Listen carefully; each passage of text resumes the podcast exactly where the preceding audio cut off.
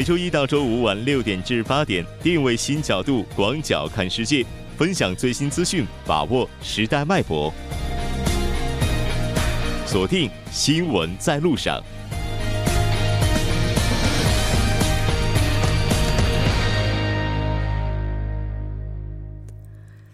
好的，欢迎回来，这里是正在为您直播的 TBS EFM 调频一零点三新闻在路上。十月八号的时候，新闻在路上迎来了秋季改版。那改版之后，您可以通过 TBS 官方 APP 进行直播收听。您的厚爱是我们前行的动力，也希望大家能够一如既往的支持我们。稍后在第二部节目当中，将为您带来今天的半岛之外、首尔新生活以及听首尔。那广告过后马上回来。关注半岛之外事态走向，传播全球动态新闻声音。半岛之外，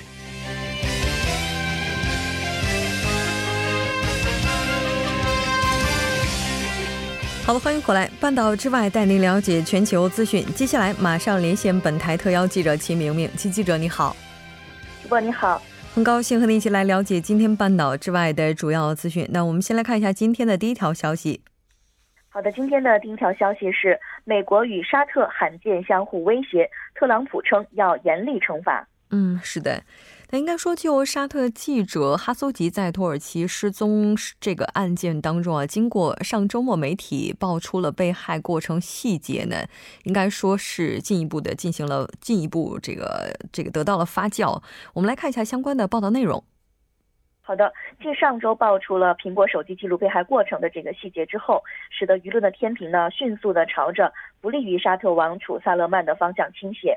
曾经高度高调的支持这位王储的改革雄心的美国总统特朗普，也是在十四号播出的媒体专访当中，罕见的用尖锐的措辞，呃，威胁严厉惩罚沙特。那当日呢，呃，利雅得呢也誓言反击，表示拒绝任何威胁，无论是经济制裁、政治压力，还是反复的诬陷。但是投资者担心哈苏吉失踪案呢，令沙特陷入孤立。现在沙特股市周日开盘就有近两个小时暴跌近百分之七，创了二零一四年十二月油价暴跌以来的最大单日跌幅。嗯，那我们了解到，特朗普他曾经发言表示说，哈苏吉有可能已经被害了。是的，在当地时间十十三号的时候，特朗普在白宫接见预计接见土耳其释放的牧师布伦森的时候表示，哈苏吉呢事实上很有可能已经被杀害。如果沙特染指哈苏吉失踪案，美国将针对沙特采取其他强有力的有力措施。不过呢，特朗普还是强调，他要采取的强有力措施呢将不包括。取消与沙特达成的军事交易，因因为他认为还有比惩罚更重要的东西。他表示，这笔价值一千一百亿美元的交易可以为美国带来四十五万个工作机会，因此无法取消。嗯，是的。那其实特朗普总统在上台之后，应该说一直以来都非常重视和沙特的关系，包括上任之后的首次访问也是来到了沙特。那应该说目前这个情况对于双方来讲确实是非常不利的。那我们再来看一下今天的下一条消息。好的，第二条消息呢是美国牧师获释，特朗普致谢埃尔多安，否认有秘密协议。应该说，土耳其方羁押美国籍牧师安德鲁·布伦森是土美关系近些年陷入低谷非常重要的因素。那如果这位牧师他被释放，是不是也意味着接下来土耳其和美国的关系有可能会出现好转呢？嗯，现在呢，呃，现在来回答这个问题可能还为时尚早。那此前呢，土方是指定了，呃，指认定居土耳其的布伦森是关联了旅居美国的土耳其宗教人士，呃，轮居的，呃呃，居伦和反政府武装，呃，库尔德工人党。那美方呢一直呼吁放人无果，继而对土方施加了制裁。土方随后呢宣布对等呃回应措施。那土耳其的一家法院十二号裁定了布伦森涉恐罪名成立，而间谍罪名是不成立的，判处他三年一个半月的监禁。那鉴于布伦森是处于羁押和软禁状态已经有些时日了，因此被当庭获释，随后返回美国。嗯。那我们看到，对此，特朗普是再次通过个人的社交媒体强调，美国和土耳其之间不存在秘密协议。是的，特朗普呢定于美国东部时间十三号是在白宫的呃椭圆形办公室接见了布伦森。那他重申美土是不存在秘密协议的。那美方与土耳其呢也没有交易，也不拿人质做交易。不过此前多家媒体报道，美土达成秘密协议，内容是包括了美方取消已经或即将对土耳其实施的制裁，而布伦森所受的指控部分呢撤销。不过，特朗普回记者提问的时候就表示，美土就布伦森获释是没有秘密协议的。嗯，应该说，美国和土耳其之间的这些纠纷也是在前一段时间造成了土耳其货币的暴跌哈。那当然，接下来事态将会走向何方呢，也是非常引人关注的。我们再来看一下下一条消息。好的，下面是欧盟官员消息：边界问题未决，因脱欧谈判尚未达成协议。嗯，是的。那刚才谈到的味觉的边界，它主要指的是什么呢？主要是呢，这个在呃呃今年的这个三月十九号的时候，曾经谈到这个欧盟和英国脱欧的事件，曾经宣布双方迈出决定性的一步，也就是就脱欧的过渡期安排等议题达成协议。但是棘手的问题呢，是英国北爱尔兰和与爱尔兰边界的问题仍悬而未决。那现在呢，呃。呃，脱欧谈判，欧盟首席谈判代表再次的指出，爱尔兰边界问题仍然是一个非常大的障碍。那一名欧盟官员还表示呢，在欧盟十七号举行的这个布鲁塞尔峰会之前，尚未安排进一步的谈判。嗯，是的。那这条关注到这儿，我们再来看一下下一条消息。好的，下一条消息是菲律宾当选联合国人权理事会成员，称表明非政府尊重人权或承认。嗯，是的。那我们先来具体了解一下相关的报道内容。好的，根据菲律宾媒体报道，第七十三届联合国大会十二号举行全会，选举出了十八个联合国人权理事会的新成员，以接替将于今年年底结束任期的成员。在一百九十二个参与投票的联合国成员当中，有一百六十五票赞成了菲律宾赢得这个席位。新成员国呢，将于二零一九年一月一号就任。嗯，是的，没错。那新任命的菲律宾总统，这个我们看到他也是希望通过这次能够获得席位，哈，也是寄予了非常多的希望。是的，新任的菲律宾总统发言人呃萨尔瓦多帕内洛十三号就在一份声明中当中表示，菲律宾当选联合国人权理事会四十七个成员之一，也证明了联合国承认菲律宾政府尊重人权，不会容忍当权者滥用职权。还对联合国人权理事会以及支持菲律宾的呃申请席位的成员表示了感谢和赞许。那他还表示呢，呃，菲律宾获得联合国人权委员会的席位，同时也驳斥了对菲律宾呃禁毒战争持有批评意见的人。嗯，那在这里我们也请其记者来为大家介绍一下联合国人权理事会的相关内容。好的，联合国人权理事会总部呢是设在瑞士日内瓦。人权理事会共设有四十七个席位，其中亚太地区和非洲地区呢各占十三席，拉美及加勒比地区呢占八席，东欧地区占六席，西欧及其他地区占七席。那联大每年呢改选约三分之一的人权理事会成员，成员任期三年，可连任一次。嗯，我们再来简单了解一下今天的最后一条消息。好的，近期呢，印尼天灾不断。那北苏门答腊省的呃达腊省自十号起呢降下暴雨，部分地区发生了水灾和土崩，已经导致了至少二十七人死亡，多人失踪。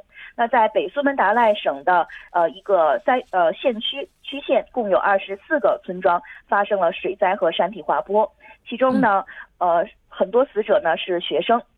嗯，好的，非常感谢今天其记者带来的这一期连线，我们下期再见。好的，下期见。接下来关注一下这一时段的路况、交通以及天气信息。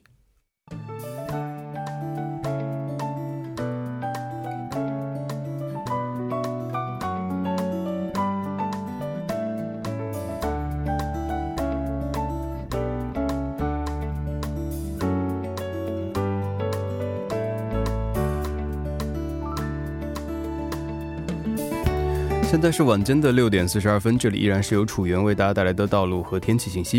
让我们继续来关注一下这一时段的路况信息。在首尔外部循环高速公路九里至义政府方向，义政府进出口附近的二车道上面，不久之前是有一辆私家车发生了故障，目前故障车辆已经得到了成功的牵引，道路恢复正常，您可以放心通行。接下来是在东部干线道路圣水大桥至一政府方向马德地下车道附近的二车道上面，不久之前是发生了客车和货车之间的交通追尾事故，该路段截止岳林桥的位置出现了交通停滞。受事故的影响，该路段路况复杂，属于事故高发路段，还请后续车辆注意减速慢行，小心驾驶。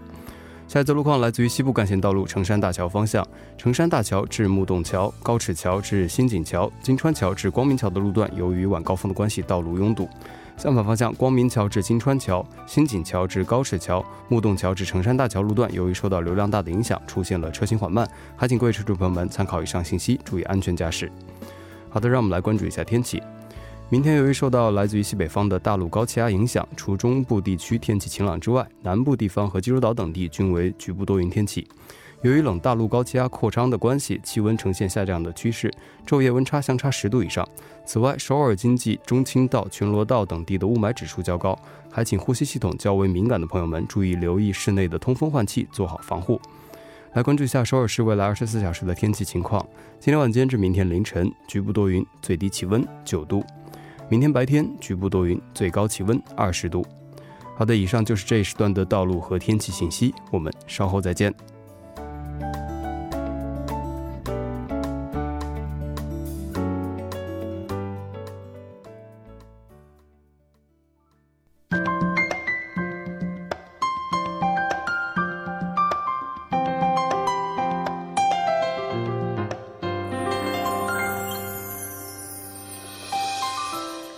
首尔新生活为您介绍首尔市面向在韩外国人推出的优惠政策、开办的教育讲座、举行的庆典。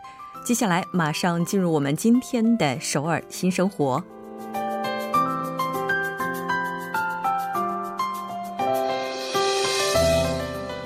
来看一下今天的第一条消息：首尔国际中心提供的外国人居民咨询服务人员教育课程，现在开始招募学员。这次课程安排的时间是从十一月七号进行到九号，那从上午的十点到下午五点，地点就是在首尔国际中心四楼的教育场。这次活动主要面向的群体是韩国语水平在三级以上的咨询服务行业入门者，以及对咨询服务行业感兴趣的朋友。为期三天的课程将为您介绍行业规范。讲解咨询员所应具备的技能、劳动基本法、基本出入境法、口笔技巧、刑法、民法等基本法。课程最后会举行结业仪式。那课程是完全免费的，并且会为大家提供教材，但完成百分之八十课程学习的朋友才能够获得结业证明。呃，如果您希望参与这次课程，应该要在十月二十二到三十一号之间进行报名申请。最终合格者的名单将会在十一月的二号进行个别通知。详细信息您可以拨打电话零二二零七五四幺三二零二二零七五四幺三二进行更加详细的咨询。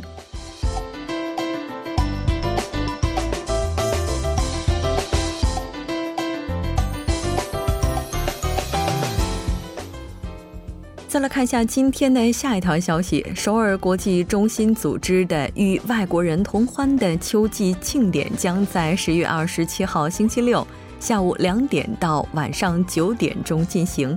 呃，这次活动的地点是在南山谷韩屋村，也就是中武路站的三四号出口附近。那这次活动的内容包括国际文化体验，您可以体验来自中国、俄罗斯、越南、蒙古。乌兹别克斯坦、泰国、菲律宾等不同国家的不同文化。呃，当然这次还会有国际音乐会，您可以在音乐会上体验来自不同国家的传统音乐，比如像非洲打击乐以及韩国的传统音乐。外国人跳蚤市场上呢，会有外国朋友来销售二手商品、手工艺品等等。美食街，大家可以体验来自斯洛伐克、秘鲁等国家的这些美食。详细信息您可以拨打电话零二二零七五四幺八零零二二零七五四幺八零进行咨询。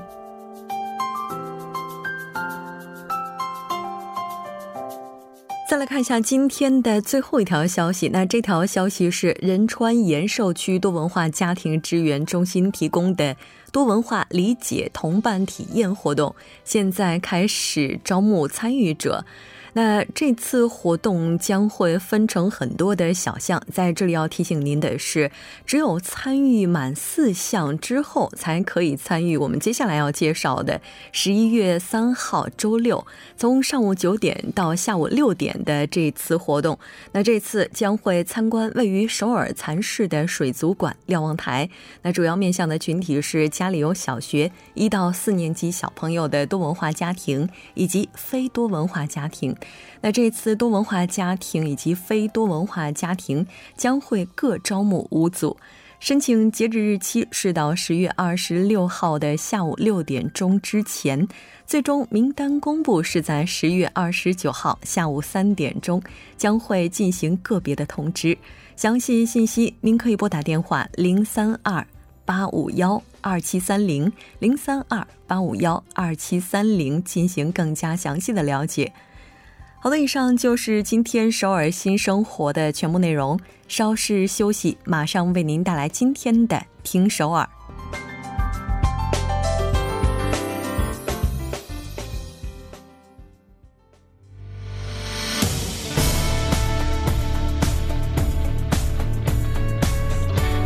您现在收听的是《新闻在路上》。好的，欢迎回来。现在时刻呢是晚上的六点四十九分，这里是正在为您直播的 TBS EFM 调频一零点三新闻在路上，马上为您带来今天的听首尔。首先还是要请出栏目嘉宾基友，基友你好。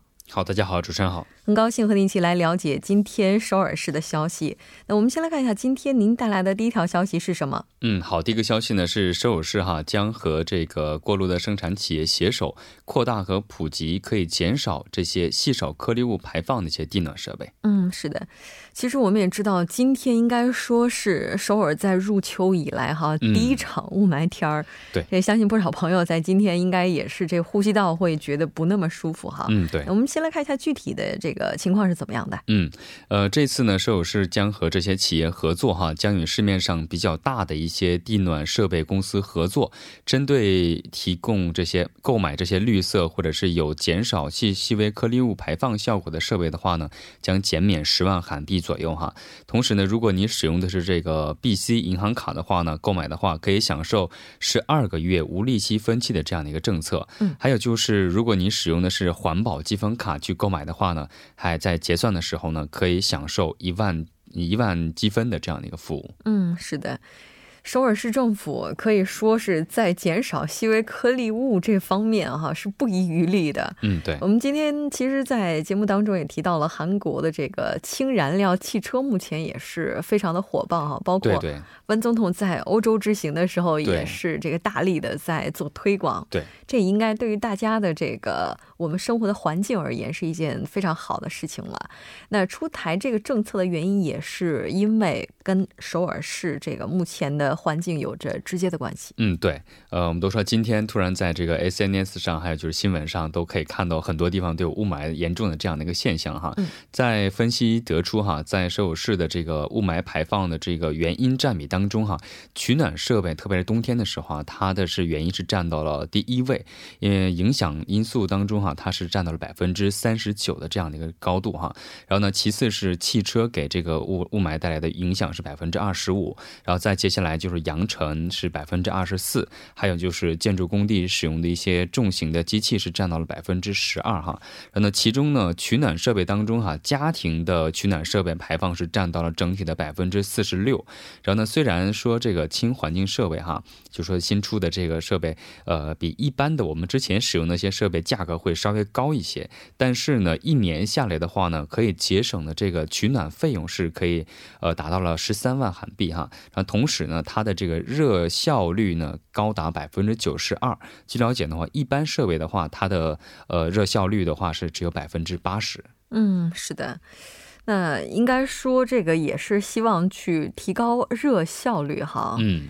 当然，不管怎么样，最为重要的还是提高大家的参与，而这个参与当中非常重要的一环就是价格。嗯，对，刚才提到说它的价格呢比一般的要贵一些哈，为什么呢？呃，据了解呢，一般的取暖设备的安装费用是在六十韩币，然后呢，它的年取暖费用的话是有是大概有一百万左右哈，然后呢一大概是一百六十万这样一年下来，然后呢，但是呢新型的这个取暖设备的话，安装费用的话比比那个一般的。费用贵个三十万，就是说安装费用是九十万哈，但是呢，它的年取暖费用呢只有八十七万韩币，这样的话一年下来的话是一百七十七万，这样的话算起来的话，第一年的相差只有十七万这样的一个差距哈，但是呢，从第二年开始不是不需要安装费用的呀，所以呢，它每年的这个取暖费用的话都是节省比一般的节省十几万的这样的一个程度哈，嗯，然后呢，目前把首尔市内十年以上的一般的取暖设备哈，呃进行更换的。的话呢，这个数量有一百二十九万个哈，